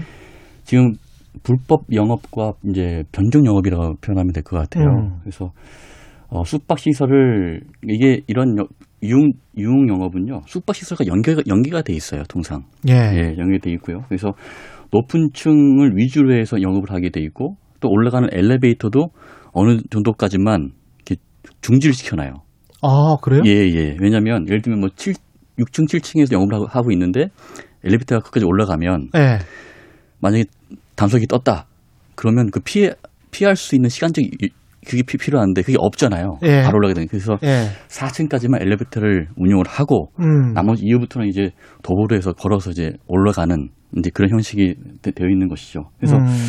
어 이런 이제 이런 형식 같은 경우에는 한 건물이 있으면 지하에는 유흥주점이 있고 지상에는 어 이렇게 숙박업소가 있는 것이 가장 최적의 환경 조건이에요. 아. 이런 영업을 하기 위해서 이런 변종 영업이라든가 예. 불법 영업을 하기 위해서는 최, 음. 최상의 그 조건을 판단할 수 있고요. 이런 건물에 들어가게 되면 그 룸에다가 똑같이 나요 모습을 어, 유흥주점과 똑같이 한 개 룸에다가 아, 그래요? 만들어놔요. 냉장고 어. 다 설치해놓고 냉장고 안에 각종 술, 뭐 안주류 다 넣어놓고요. 아. 예, 또 또는 또 노래방 기기까지 다 포함시켜서 놓는 경우도 있고. 예. 거기서 이제 1차를 하고 음. 그리고 이제 또 옆방으로 가가지고 그는 또 이제 2차 아시죠? 음. 2차 뭐 이런 예. 것들 안 좋은 것들 이제 성매매를 하는 것이죠. 아, 네네. 이게 근데 코로나 19 상황에서 본인들만 즐기면 되는데 이게 감염 위험도 있고 뭐 이래서 이거 같은 경우는 그리고 단속도 좀 쉽지 않을 것 같습니다. 이렇게 호텔방을 개조하면 모든 호텔마다 다 들어가 볼 수는 없는 거잖아요. 네, 그렇습니다. 예. 당연히 지금 다시 우리가 상황을 좀 돌이켜 보면은요. 지금 우리가 어떤 상황인지를 보면은 예. 어, 자영업자분들 막 눈물 흘리시면서 시위도 하고 그러시고 그러시죠. 음. 예, 10시 이후에도 영업을 못해 수도권 같은 경우에는 그렇죠. 좀 그런 어려움들을 처해고 있고요. 뭐 국밥집이라든지 고깃집이라든지 이런 것도 다 지금 사실은 10시 이후에 영업을 못 하고 그렇죠. 이걸 지키기 위해서 그렇게 희생을 하고 있습니다. 그분들은 중법을 하고 있는 거잖아요. 그렇죠. 생계가 걸렸는데도 그래요. 예. 이런 상황인데도 불구하고 어, 지금 이 불법 영업들을 하는 이런 유흥업소들 이런 것들은 아예 대놓고 이제 이런 분들 위반할 뿐만 아니라 또 이제 이거는 그 이를 이용하는 유흥업소를 이용하는 사람들, 그룹들이 또 조직적으로 여기에 협조해가지고 함께 하고 있는 거라고 볼 수가 있습니다. 아. 그래서 음성적으로 이제 겉으로는 드러나진 않지만은 자기들만의 정보로 또 이제 여러 가지 SNS 방식으로 이제 이런 것들을 홍보하는 채널들을 자신들이 갖추고 있고요. 예. 완전히 농락하면서 이런 부분들을 진행을 하고 있기 때문에 음. 사실상 외부에서 보거나 과거처럼 이제 어떤 어떤 업소가 있거나 이런 부분을 단속한다는 게 불가능해지고요. 음. 이게 불가능해진다는 걸 역으로 말하면은 결국 방역에 있어서 있어서 가장 큰 고리가 끊어지는 거라고 볼 수가 있습니다. 우리 감염법 예방책에게는 뭐냐면요. 일단은 일반적으로 가장 위험이 발생할 수 있는 것들을 모이지 못하도록 하거나 하는 방식을 하고요. 예. 혹여라도 문제가 발생하면 빠르게 이제 차단할 수 있도록 연결고리와 역학 조사를 할 수 있도록 하는 것을 두 가지 틀로 하고 있습니다. 음. 이 불법 영역의 유흥업소는 이 두 가지를 완벽하게 어기는 거라고 할 수가 있고요. 그래서 만약에 한 명의 확진자가 나온다 하더라도 누가 다녀갔는지도 모르고 다녀가지 모르게 하는 것들이 당시 그 사람들의 기본 적인 영업 방식이기 때문에 계속적으로 연쇄적인 감염들이 이루어질 수가 있는 것이죠.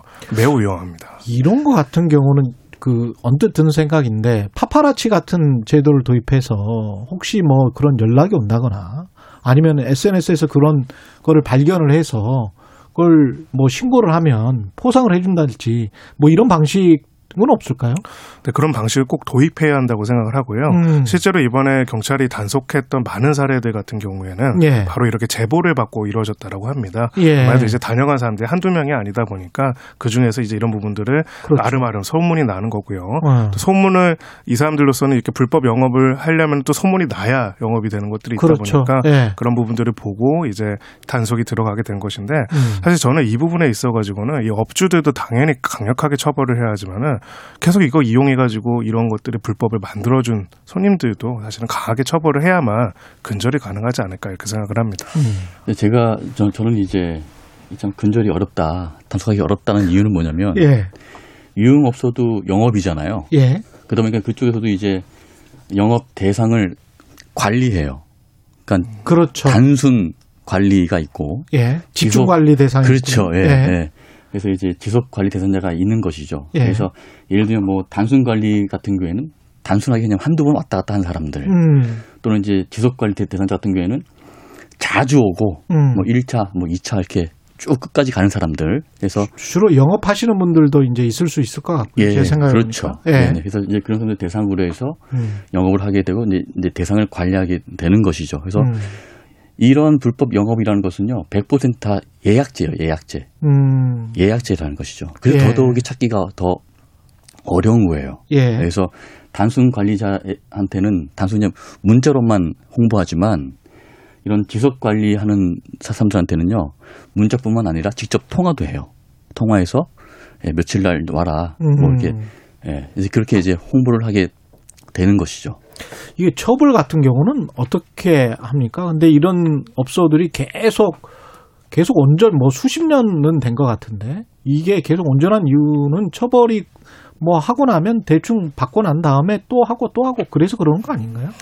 네, 그래서 이 사람들의 용어로는 소위 말해서 바지 사장이라고 하죠. 그렇죠. 바지 사장이 예, 이미 처벌을 그 항상 애고를 하고 애상을 음. 하고 명 형식적으로는 다른 사람 명의로 보통 운영을 하고요. 음. 실제 이제 이것을 운영하는 실제 전주라고도 할 수 있고 음. 사업주라고 할 수 있는 사람은 배후에 숨어 있는 경우가 굉장히 많습니다. 음. 이런 사업주라는 사람들은 이런 업소를 하나만이 아니라 여러 개를 운영하는 경우가 굉장히 많고요. 예. 그래서 실제로 이런 사건들이 실제로 보면은 구속은 어차피 증거가 찾기가 굉장히 어렵기 때문에 그렇죠. 그 외면 외견상에 이제 사업주만 계속 처벌을 받고 실제로 이걸로 돈을 벌고 이 판을 벌이는 사람들은 계속 피해가는 것들이 반복되고 있습니다.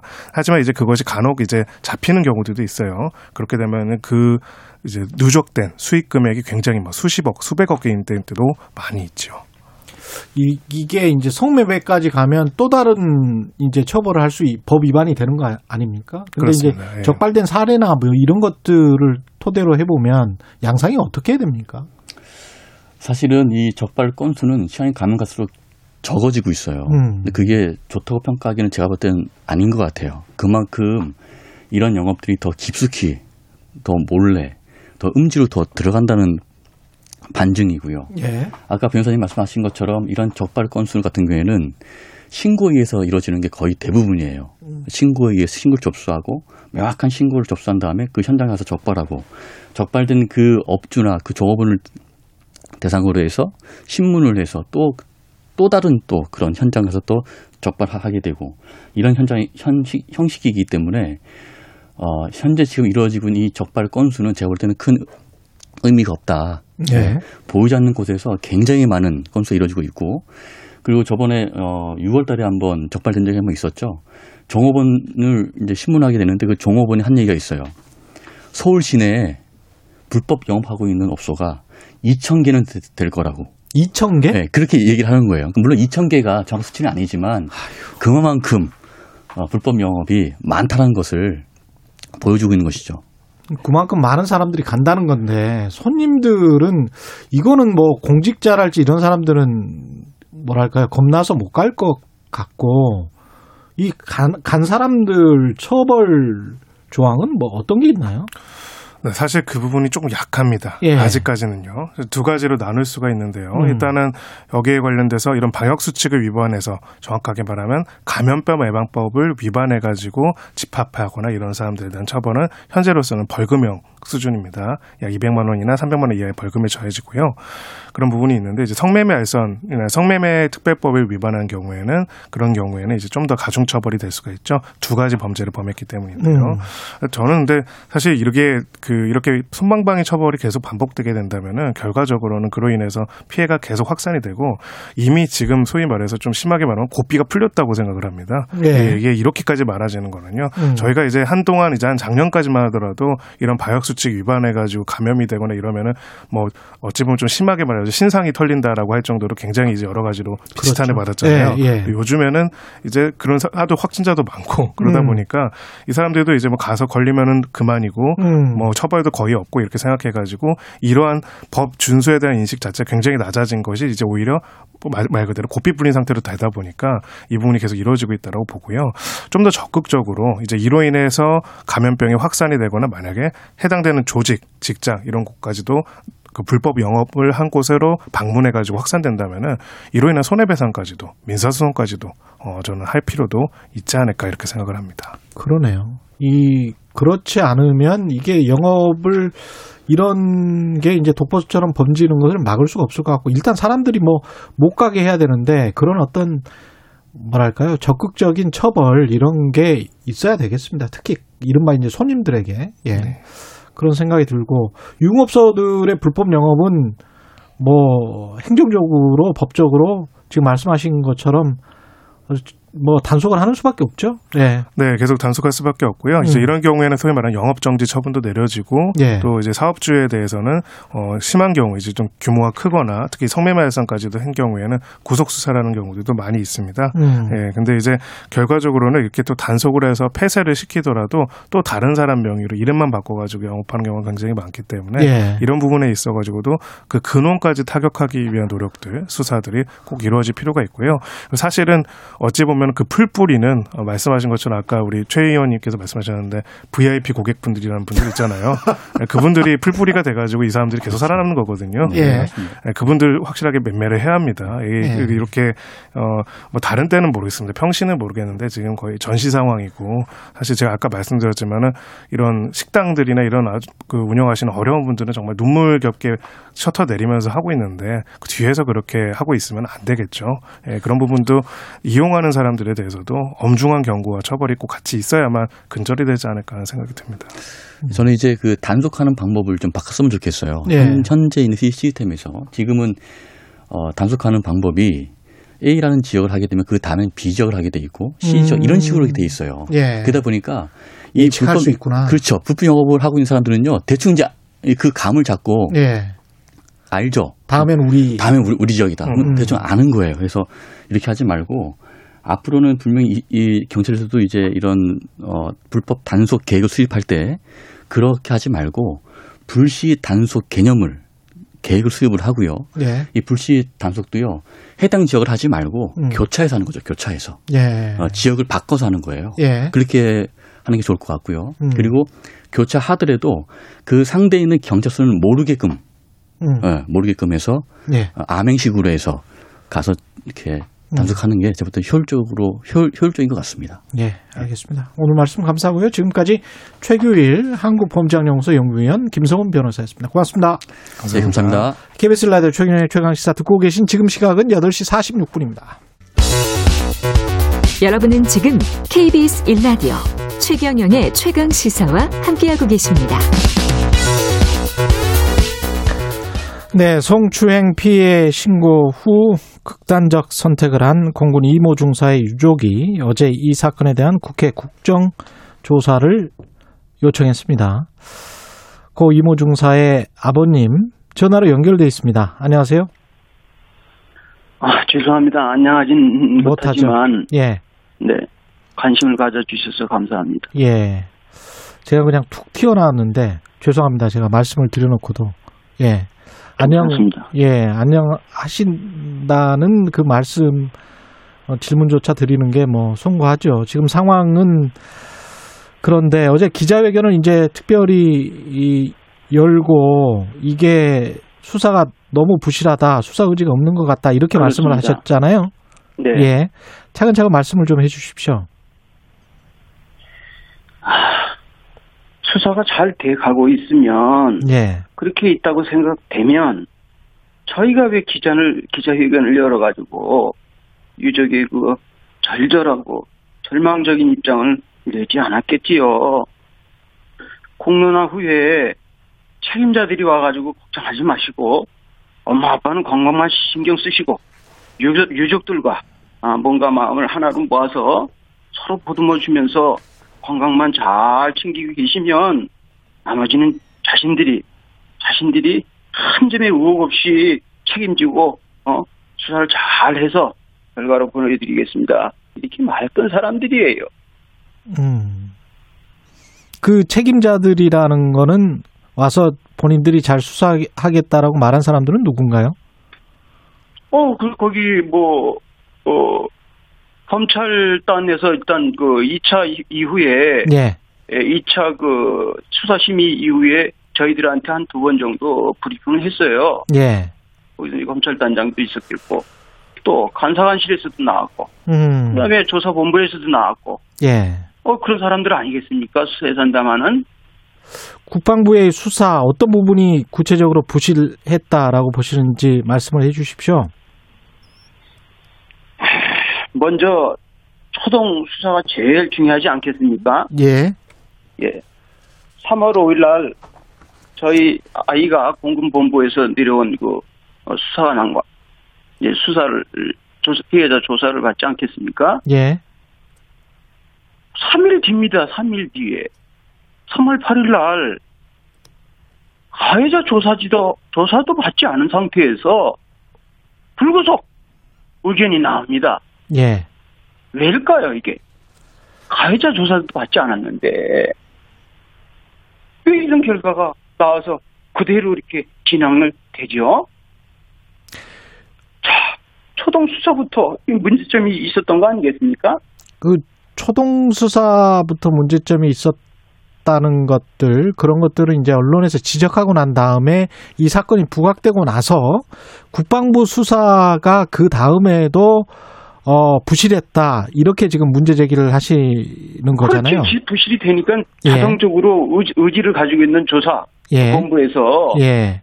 의지를 가지고 있다고 말씀드릴 수도 없어요. 그 부분을 조금만 더 구체적으로 말씀해 주시겠습니까? 예, 예. 예. 그동안 이제 에? 에, 수사본부, 그 다음에 간사관실, 검찰단에서 이제 어, 사동 수사본부를 꾸리지 않습니까? 그랬죠. 자, 수사본부만 말씀드릴게요. 수사본부는 말이죠. 이 사건 초동 수사본부 부분과 관련해 가지고 아무런 형사적 책임이 없다, 문제가 없다. 이런 태도를 견지를 했어요. 처음서부터. 아, 처음서부터. 언론에서 이렇게 이 사건이 부각되고 난 뒤에도. 그렇지요. 언론에 떠밀려서 단 한 명만 입건한다고 후에 음. 밝혔죠. 예. 그래서 결국은 수사에 대한 기준도 없고. 예. 의지도 없다. 이걸 스스로 인정한 겁니다. 그 군 검찰 심의 수사 심의위원회 제도가 있지 않습니까? 민간 네. 전문가가 참여한 이것도 네. 국방부 합수단 지금 말씀하신 합동 수사단의 방패막이로 느껴진다 이렇게 지적하셨잖아요. 자 수사 심의위원회에서 그 생긴 그 배경부터 볼까요? 예. 군 이런 그런 군 언론에 보도화되게 이슈화된 그런 문제점이 나타났을 때 군에서 합동수사본부를 만들지 않겠습니까? 예. 그런 분들이 과연 여지껏 국민들이 눈에는 수사를 잘 했고 제대로 뭐 수사 결과를 발표했다고 생각했습니까? 우리 국민들이? 예. 아니지 않습니까? 음. 그래서 이번에 우리 이중사 아, 예, 그, 예, 그런 그 사건 때문에 이 군에서는 처음 수사심의위원회가 어, 생겼다고 생각합니다. 예. 아, 수사심의의 그, 어, 투명성, 또 사회에 보여주는 그런 투명성, 또 예. 정밀성, 그 다음에 이 수사가 제대로 가게 하기 위한 방향성을 잡아주는 것이라고 생각합니다. 예. 자, 수사심의위원회에서는 감사관실, 그 다음에 조사본부, 그 다음에 군 검찰단의 그 모든 수사를 가져오라고 그랬습니다. 음. 예. 맞는 말입니다. 투명하게 하기 위해서는. 예. 자, 그런데 말이죠. 예. 군 검찰단이 어쨌든 간에 이 수, 지금 현재 수사 어, 피의자로 전환돼서 지금 송치돼 가지고 어, 어, 기소 단계에 있는 피의자들이 몇 명인지 아십니까? 20명이 넘어요. 음, 예. 지금 그 수사심의위원회에 올라가가지고 수사심의에서 권고, 어, 기소 권고합니다. 어. 라고 불기소 권고합니다. 이렇게 권고 낸 사람들이 예. 예 불기소가 한 명, 음.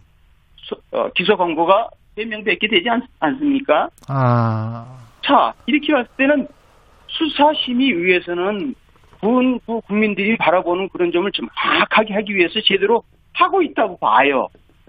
그렇게 음. 하시는 분들이 열을 가지고 계신 분들이 많은데 네. 이거는 네. 자 국방부 검찰단에서 이 21명의 그, 그 피의자로 전환된 그런 송치받은 자들이 있지 않습니까? 예. 자 중요한 건 이겁니다. 수사심의위원회로 어 저 문건을 넘기는 사람들이 감사관실하고 조사본부가 있어요. 좀 전에 조사본부에 대해서 말씀드렸죠. 예. 그 사람들은 그런 이런 걸 해도 됩니까? 저런 걸 해도 됩니까? 라는 것까지 수사 심의위원회 물건을 던져 건을 던져놓는단 말이에요. 음. 그리고 자기는 손 안 씻고 뒤에서 어 시간 가는지 뭐가 가는지 그것만 기다리고 있는 거 아니겠습니까? 그렇게 보입니다, 제가. 그러니까 심의위에 민간 전문가 참여한 심의위에 책임을 떠넘기고 그렇죠. 자기들은 이제 면피하려고 하고 있다라는 말씀이시네요. 그렇죠. 예. 열의를 가지고 계신 법률 조력가들 어? 기자 예. 출신, 언론인 출신 분들이 그 수사 심의에 포진돼 있습니다. 예. 자, 그동안 그군 수사가 불신을 가지고 있었기 때문에 예. 반드시 현재 그다음에 정확한 그 권고를 하기 위해서 법률 조력까지 하시는 분들 아니겠습니까? 알겠습니다. 꼼꼼하게 10시간 동안 하는데 결국은 어, 검찰단에서 음. 던져놓은 음, 매주 하는 어, 화요일 금요일 날 하고 있는 알겠습니다. 네. 저기 아버님 지금 저 시간이 지금 1분 네. 정도밖에 안 남아서요. 아, 국정조사를 요구를 하셨잖아요. 네 중점적으로 규명돼야 될 점, 그 다음에 책임자급 인물에 대한 조사나 처벌, 뭘 네. 요구하고 네. 계시는지 명확하게 좀 말씀해 주십시오. 한 30초 아, 남았습니다. 예. 네네. 우리 아이, 예. 우리 이중사가 그 자결을 한지 예, 38일 예. 됐습니다.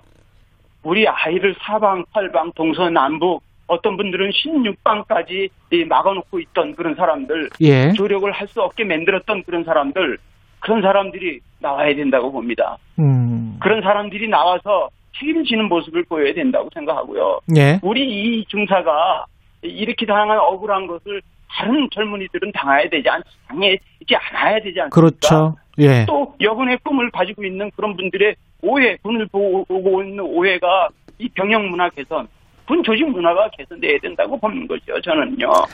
알겠습니다. 네. 예, 말씀 감사하고요. 지금까지 네. 공군 이모 중사의 아버님 이야기 나눴습니다. 고맙습니다. 감사합니다. 예. 6월 29일 화요일 KBS 일라디오 최경영의 최강시사 오늘은 여기까지고요. 저는 KBS 최경영 기자였습니다. 내일 아침 7시 20분 다시 돌아오겠습니다. 감사합니다.